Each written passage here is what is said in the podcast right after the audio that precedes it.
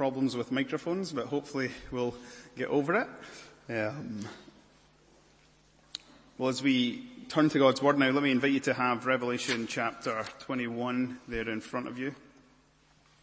Last week I started my sermon with a story from Billy Graham. Let me conclude this second Sunday of National Mourning with a quote from Billy Graham. I'm sure many of you remember the, the day that Billy Graham died. Um, it was a big moment, in, at least in the Christian world, and one of the ways that people, Christian people throughout the world paid tribute to him was to retweet, repost a quote on their social media. And the quote went viral. At one point it was shared every 15 seconds. This is what it said. Someday you will read or hear that Billy Graham is dead. Don't you believe a word of it. I shall be more alive than I am now. I will just have changed my address. I will have gone into the presence of God. It's a stirring remark that captures the heart of the man's life and message. His focus was always on the gospel and his focus was always on eternity. And tonight that's what I want us to do. I want us to think about the gospel and I want us to think about eternity. I want us to think about the future, our end. I want us to know the end to which we're headed. Tonight we're going to eavesdrop on eternity. Revelation, the final book of the Bible, written uh, or a vision given to the apostle John when he was exiled on the island of Patmos. And this vision was given to him so that he might have courage and hope as he lived out his final days. The reason the book's called Revelation is because it does just that. It reveals, it unveils the unseen spiritual realms. It unveils for us the battle between Jesus and Satan in the heavenly realms. And it unveils for us what will happen at the end. Now, if you've ever read through the book of Revelation, you'll know that it is so easy to get sidetracked with the obscurity of the details and the imagery. But if you boil it all down, the central message of the book is clear absolutely clear, absolutely practical, absolutely essential for Christians in every generation. The point of the book is to tell us this. In the end, Jesus is victorious. At the end of the world, every enemy of God will be defeated, every human kingdom will fall, every knee will bow, Satan will be cast down into hell, the greatest enemy, death, will be vanquished forever for God's people, and God's people will dwell with him forever in the renewed heavens and earth. Two points for us tonight. I want us to think about Christ who will make the new heavens and earth. And then I want us to think about Christ, the groom, who will marry his bride. Look at verse 1. Then I saw a new heaven and a new earth, for the first heaven and the first earth had passed away, and the sea was no more. Note those opening words, a new heaven and a new earth. Do you hear the echo back to the beginning of the Bible? The passage we read from Genesis chapter 1. In the beginning, God created the heavens and the earth. And now here at the end of the Bible, God will make a new heaven and a new earth. It's fascinating. Chapters 1 and 2 of Genesis are about the first creation, the original creation. Chapters 21, chapter 2 of Revelation, at the end of the Bible, are about the new creation. The Bible is literally bookended with statements on creation. Jesus clearly wanted John to give this some thought. Let's just think about, just, just for a moment, the ways that they're similar. So what we know from the beginning of the Bible in Genesis 1 that the creation there that is spoken of is a real, physical, tangible place. At the end of the Bible, in Revelation, so too is the new creation. It is a real, physical, tangible place. So some people when they think of the new creation, some, some people when they think of the destination we're all headed, they think of this ethereal place where we'll exist as disembodied people, where we'll float about on clouds and sing songs of praise. That's the caricature of heaven, but it's so far removed from the Bible. The new creation will be filled with real people, with real resurrected bodies, living in a real, tangible new world. Randy Alcorn in his book called Heaven said this, the idea of the new earth as a physical place isn't an invention of, sh- of a short-sighted imagination. Rather, it's the invention of a transcendent God who made fit human beings to live in a physical earth and who chose to become a man himself on that same earth. He did this that he might redeem mankind and the earth. Close quote. Brothers and sisters, do you know that your eternal destination is the new heavens and the new earth? A place just like this world that we live in, but in other ways so, so different. See when John uses the word new there, there's two words he could have used. There's one word that means new in Greek and it means brand spanking new. And then there's another word new that means renewed. It's the latter that John uses. Our future home will be this world renewed. That is radically transformed, radically renewed. Now, some sincere Christians have difficulty when they hear a preacher say that heaven is this earth renewed. They think, it's an awful idea. Is, is it even biblical? Well, I would suggest that we all need to wrestle with the Bible and what it says. I would suggest that we all need to take seriously where we're headed. So let's do that. Let's think about it.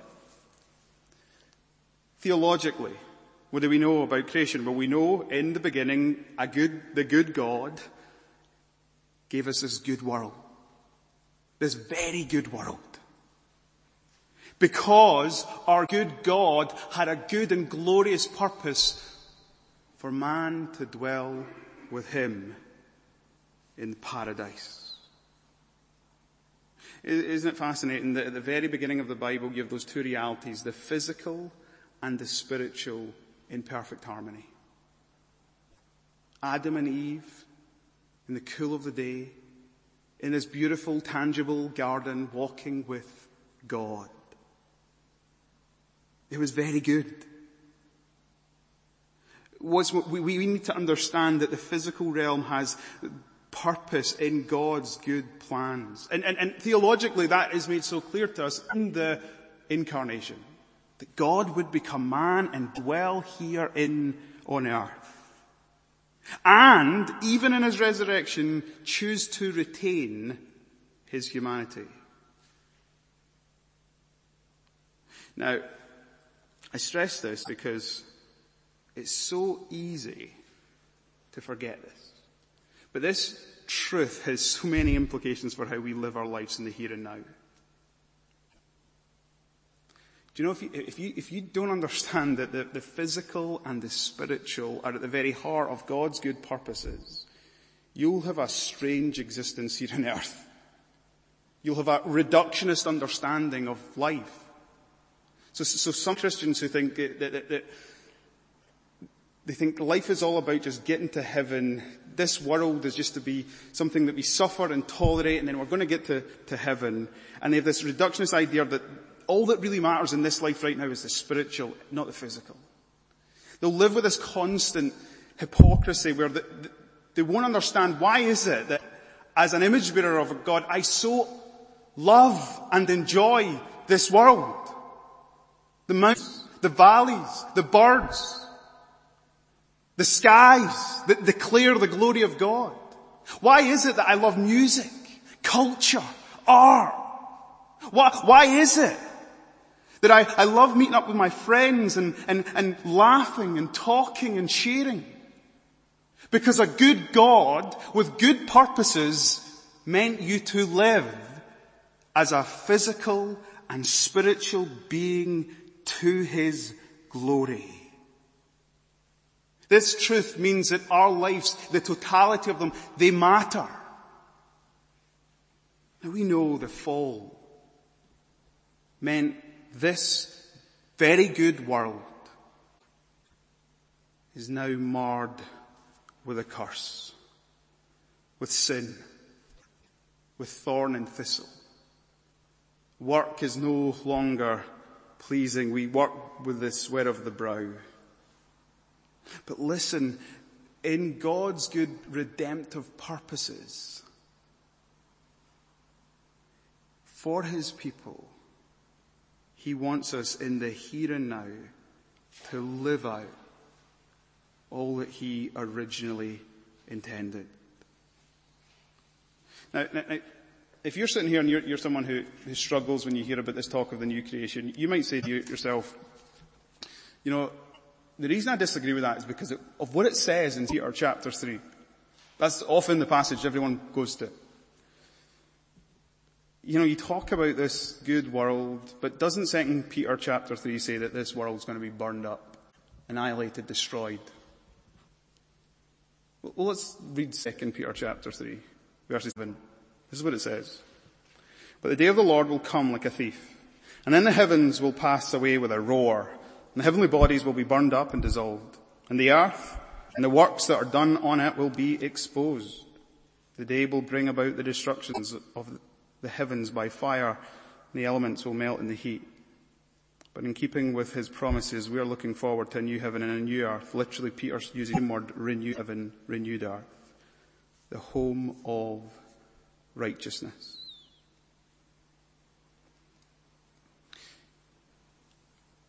This world will undergo a burning.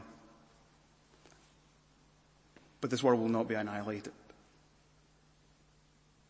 This world will be laid bare. It will be exposed. All the sin, all the curse will be burnt away, removed by God. And what will be left in its place will be a glorious, beautiful, spotless, spectacular, renewed world, an inconceivable world for us right now. One without thorn or thistle, one without this care disorder, one that will not require toil or weariness, one with no sickness and pain, a world set free from the curse. Herman Bavinck, arguably one of, greatest, one of the greatest Reformed theologians of the last century, wrote this. According to the scripture, the present world will be cleansed of sin, recreated, reborn, renewed, made whole. For the rebirth of human beings is completed in the glorious rebirth of all creation. This is, this is biblical theology. Remember Romans chapter 8? For the creation was subjected to futility, not willingly, but because of him who subjected it, in hope that the creation itself will be set free from its bondage to corruption and obtain the freedom of the glory of the children of God. God's redemptive purposes is to restore and renew the old creation to what it was always intended to be the place where He dwells with us. Look back at verse 1 of Revelation, it says, Then I saw a new heaven and a new earth, for the first heaven and the first earth had passed away and the sea was no more. And, and the second part of that verse, okay, the first heaven and the first earth had passed away. Doesn't that say, doesn't that say that the, the, this world will be gone? 2 Corinthians chapter 5 verse 17. Therefore, if anyone is a new creation, is in Christ, the new creation has come. The old is gone. The new is here.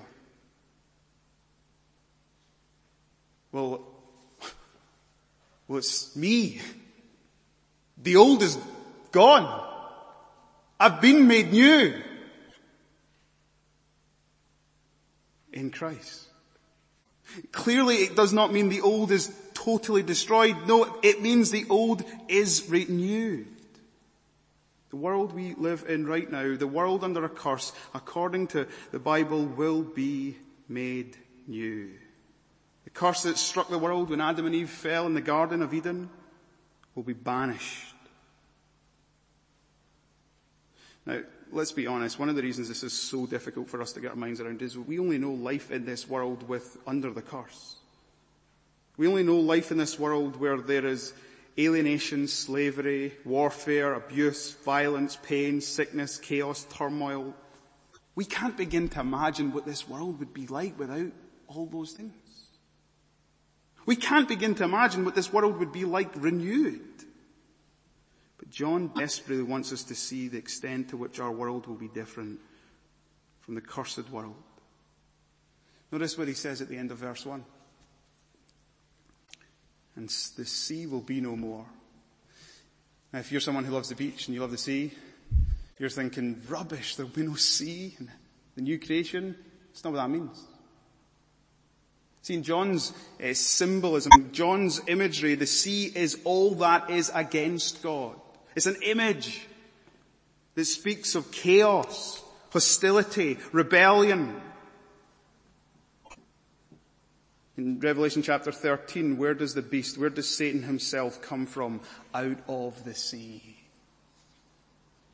So what's John saying in verse 1? In the new creation, there will be no more chaos. There will be no more evil. There will be no more curse. Now, again, I appreciate, right, this is really hard for us to get our minds around, but God in His wisdom in the Bible, He really wants us to appreciate this. And I know that, that, that some of us, we, we, we, just the prospect of it be this world renewed, some of us, there's something inside of us that says, but, but I don't really want that. Cause, cause look, I, I know life in this world. I can't forget the pain, the suffering. Well, listen to what it says in Isaiah chapter 65, verses 17 through 25. It's a prophecy of the new creation. Behold, I will create a new heaven and a new earth. Same words. The former things will not be remembered, nor will they come to mind, but be glad and rejoice forever in what I will create. Never again will there be in it an infant who lives but a few days, or an old man who does not live his years. The wolf and the lamb will feed together, and the lion will eat straw like the ox, but dust will be the serpent's food. They will neither harm nor destroy on all my holy mountain. In Isaiah's pictorial language here, we can't begin to imagine what is in store for us in the new creation. The beauty and the majesty, the peace and the harmony. The, the picture here is of a world like nothing we've ever known. And imagine living in a world where the former things will not be remembered.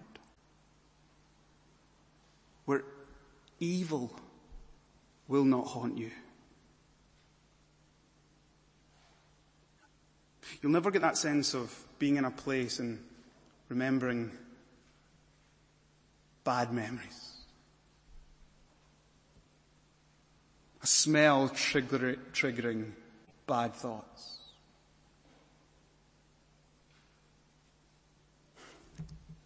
So that's our first point. You want to know the end? This world made new, the new heavens and the new earth. But the next thing that we read here in Revelation is that, you know what's coming? A wedding. In the new creation. Christ the groom will marry his bride, the church. Read verses 2 and 3 with me. And I saw the holy city, the new Jerusalem, coming down out of heaven from God, prepared as a bride, adorned for her husband. And I heard a loud voice from the throne saying, Behold, the dwelling place of God is with man.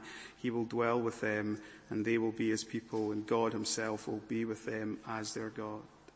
Just one thing, just in passing. Notice when it says, and I and I saw the New Jerusalem coming down from heaven from God. Heaven will come down and come to this earth. The Lord's Prayer will be answered. Your kingdom come, your will be done as on earth as it is in heaven. Heaven will be a place on earth. But, but, but, but the point tonight I draw from these verses is now about the wedding. Now if you, if you stand back from this passage, you'll notice there's an awful lot that echoes back to the beginning of the Bible. There's an awful lot that echoes back to Eden. This verse says he saw the holy city, the new Jerusalem, coming down out of heaven from God, prepared as a bride, beautifully adorned, beautifully dressed for her husband. Why then is that Eden? You might not see it at first. We have a bride and a groom. Remember Eden? The first marriage, literally a marriage made in heaven. Adam, God presented to him his bride, Eve. And you know, we read in Genesis that when Adam met Eve, he sang the very first ever love song. Bone of my bone, flesh of my flesh. But what's so amazing is that here in Revelation we see another bride and groom. Who's the bride? Who's the groom? The bride. In John's language is here described as the holy city, the new Jerusalem. Now, now, if you know the Bible, you know Jerusalem and its key role. It's, it's at the center of God's people, Israel. It's God's dwelling place. It's where the temple is, the holy city. It's the heavenly city. It's the city of Zion. But if you know the Bible, you know that Jerusalem never lived up to what it was intended to be. Now Jerusalem in the Bible is anything but a holy city. This was a city that was so unholy that God filed for divorce from his people. It was a city that was constantly under the judgment of God. In the days of Jeremiah, we read women and children lay dead in the street in Jerusalem, it was a ruin and it became a haunt for jackals. In the New Testament, Jesus, he cries and laments over Jerusalem, Oh Jerusalem, oh Jerusalem, you're a city that kills the prophets. I've longed to gather you like children as a hen gathers her brood under her wings, and you would not. But notice here, Jerusalem's called holy and new. In other words, the reverse of the curse. In other words, the sins of God's people have been forgiven, their iniquities have been pardoned, the curse has been reversed. Get this, New Jerusalem represents a transformed people, the church. And here at the end of scripture, it's a wedding scene. The people of God are prepared as a bride, beautifully dressed for her husband. And what a remarkable scene it is. Because the groom has paid the dowry in his blood. Everything's ready. And some of you are married here and no doubt you can remember back to your wedding day, the, the the excitement, the anticipation. Husbands, do you remember when you saw your beautiful bride?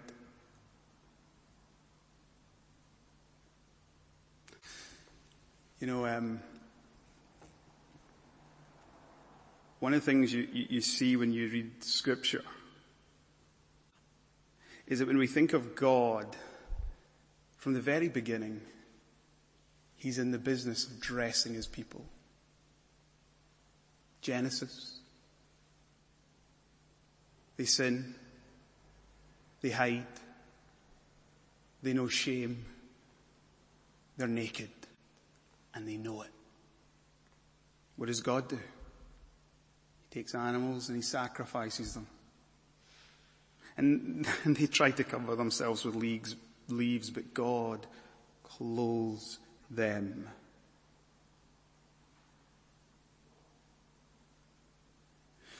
And you come here to the end of the Bible.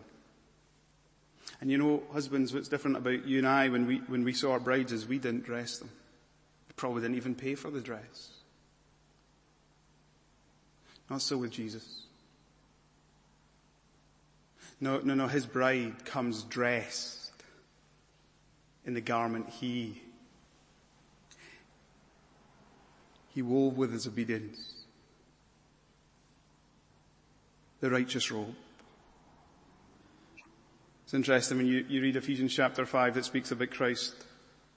The groom, it says this, husbands love your wives as Christ loved the church and gave himself up for her, that he might sanctify her, having cleansed her by wa- the washing of water with the word so that he might present the church to himself in splendor, without spot or wrinkle or any such thing, that she might be holy without blemish. On the last day is the, the the, the church, the, the, the, people of God, the, the, the bride of Christ come to him, he will see them clothed as he's dressed them. Martin Luther try and make the point that Christ provides for us what we could never provide for ourselves. Spoke about the great exchange at the cross. You know, at the cross, Christ took upon himself all that was ours and he gave us all that was his. So at the cross, this exchange takes place. And, and what happens is Jesus gets our garments of sin. He gets our garments of shame. He gets our garments of filth. He gets our garments of guilt. He gets our garments of nakedness. He wears them on the cross. He dies the death we should have died. He dies in our place. For what purpose? So that you and I get His garment, His robe of righteousness, His pristine, perfect, perfect robe, his robe of royal sonship. He makes us beautiful at his own cost. And by the way, husbands, there is an application here for us. As we wait for eternity, as we prepare for eternity, we're to wash our brides in the Word of God so that we might present them to Christ.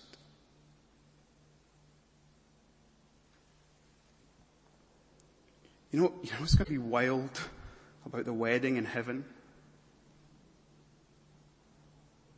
We'll look at each other and we won't believe what we see in each other. We'll see the beauty of holiness. We will see heavenly beauty on earthly creatures. Our sins will have been forgiven, our iniquities will have been pardoned, the stain, the blemish, the film, the filth, all gone. Every people of every tribe, tongue and nation, of every background, of every colour. Now just look at how this wedding ends, verses 3 and 4. Then a loud voice from the throne spoke saying, now the dwelling, or literally the tabernacle of God is with men and he will live with them. They will be his God and God himself will be with them and be their God. I don't know about you, but as we survey the new heavens and the new earth, there's something familiar again about this place. It's deja vu all over again. God dwelling with his people. This is familiar. Yeah, Eden. God dwelt with Adam and Eve in the cool of the day. Now we read that what was ruined by sin is restored. We will dwell in the presence of God. We will live before the face of God. We will commune with Him. We will have no union with Him. There will, no be, there will be nothing that will hinder our fellowship. Nothing to interrupt it. Nothing to distract us. We will give Him pure and perfect praise. Now, I really need to land the plane, and the plane lands here with this. When we get to heaven, it's not about the place, nor will it be about us, the people. It's about the one person who's at the heart of it. The Lord Jesus Christ. The center of the new creation is Him. You know what will make the new creation heaven? You know what will make it glorious? Him. His voice. His glory, His splendor, His beauty. His touch when He wipes their tear-stained eyes. His presence. I quoted from Thomas Boston this morning. Let me quote from Thomas Boston this evening. Scottish minister who lived 300 years ago. This is what he described when he thought ahead to the appearance of Christ in the new creation. Understand this, the risen Lord Jesus Christ, bodily in his incarnation glorified, will be the focus of worship. We will see Jesus Christ with our bodily eyes, because he'll never lay aside his human nature. We will behold that glorious blessed body personally united to the divine nature and exalted above principalities and powers in every name that is named. We shall see with our eyes the very body born of Mary at Bethlehem and crucified at Jerusalem between the two thieves. We will see the blessed head that was crowned with thorns, the face that was spat upon, the hands and feet that were nailed to the cross. We will see them all shining with inconceivable glory. Who can conceive the happiness of the saints in the presence chamber of the great King where he sits in his chair of state making his glory eminently to appear to man.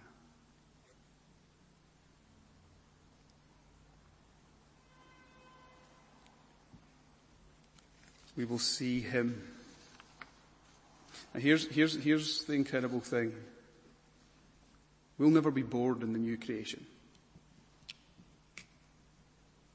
You know, true lovers are never bored of one another. They just go on discovering more and more about one another, enjoying one another's pleasure, enjoying one another's company, enjoying one another's presence. In the new creation, we'll never be able to get enough of Christ. He's mesmerizing to the depths of his being. And those depths will never exhaust. Beholding Christ will not be a mere passing interest, and it will never become monotonous over time. It will mean exploring new beauties, unfolding new mysteries, experiencing delight beyond comprehension and forever. And the thrill of Him will grow and deepen and grow and deepen. We'll be at home with the one who died for us, the one who dressed us, the one who will take us be his bride. Brothers and sisters, someday you will hear that Andy Longway is dead. Don't you believe a word of it? I shall be more alive than I am now. I'll just have changed my address. I'll have gone into the presence of God.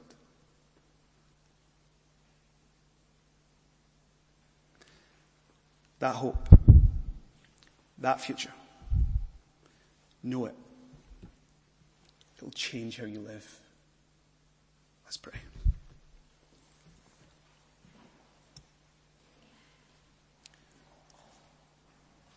Our glorious God, thank you for unveiling for us something of our future.